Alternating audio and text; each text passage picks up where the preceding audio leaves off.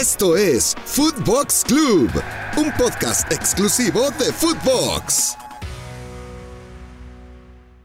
Atlas no se ve favorito en la serie contra Rayados. A pesar de ser segundo lugar de la clasificación y ser detrás de América el equipo con mayor regularidad durante el torneo, en el seno del Atlas no se ven como favoritos para alcanzar el pase a las semifinales de la Apertura dos mil veintiuno.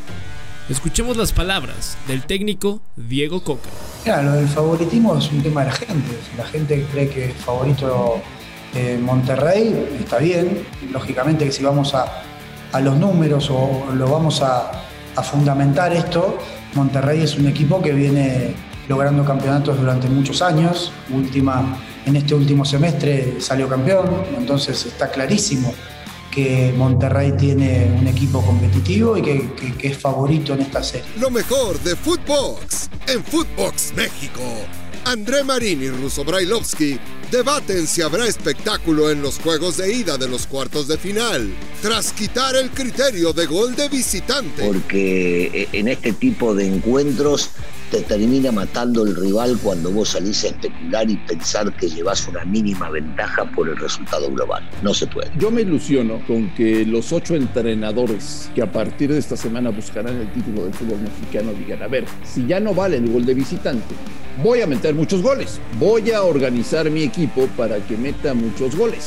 En Futbox U S A... Fernando Ceballos revela que Antonio Mohamed está cerca de convertirse en el técnico de Los Ángeles F C. Me cuentan que el turco Antonio Mohamed está muy cerca de convertirse en el nuevo técnico de Los Ángeles F C. Tiene otra oferta del fútbol árabe que supera económicamente a la que le presenta el equipo de Los Ángeles, pero que el proyecto de Los Ángeles F C y, y todo lo que le han presentado puede ser lo que termine por, por vencer a Antonio Mohamed. Zinedine Zidane está cerca de regresar a los banquillos. ¿A dónde puede llegar a dirigir? Rafa Márquez y Walter Zafarian lo detallan en Eurofutbox. Y ahora en la opción de Zidane, ¿cómo ves? Porque digo, ya sabemos que Zidane eh, es accionista del conjunto parisino, ¿no? Embajador del Mundial de Qatar. Se habla de que ya ha habido ciertos eh, acercamientos o contactos con Zizou, aunque hay, hay, hay, un, hay un rumor, hay una tendencia que apunta que Zidane estaría esperando la, la selección, ¿no? Pero bueno, a Zidane ya lo quieren poner en el París, en la selección y en el Manchester United. Oribe Peralta no quiso asumir cargo en Chivas. El contrato de Oribe Peralta con Guadalajara terminó en cuanto el equipo quedó eliminado de la Apertura dos mil veintiuno y la directiva le ofreció quedarse en el club pero con un cargo lejos de las canchas. Es decir, lo quisieron retirar, pero el jugador no quiso y buscará otro club para continuar con su carrera. Lo mejor de Futbox. Alberto Latti nos explica cómo la Liga uno de Francia es el epicentro del hooliganismo en Biblioteca Futbox. Si viajamos al Olympique de Marsella, si viajamos a Burdeos con el Girondin, en todas partes están dándose episodios brutales de violencia. No hay límite.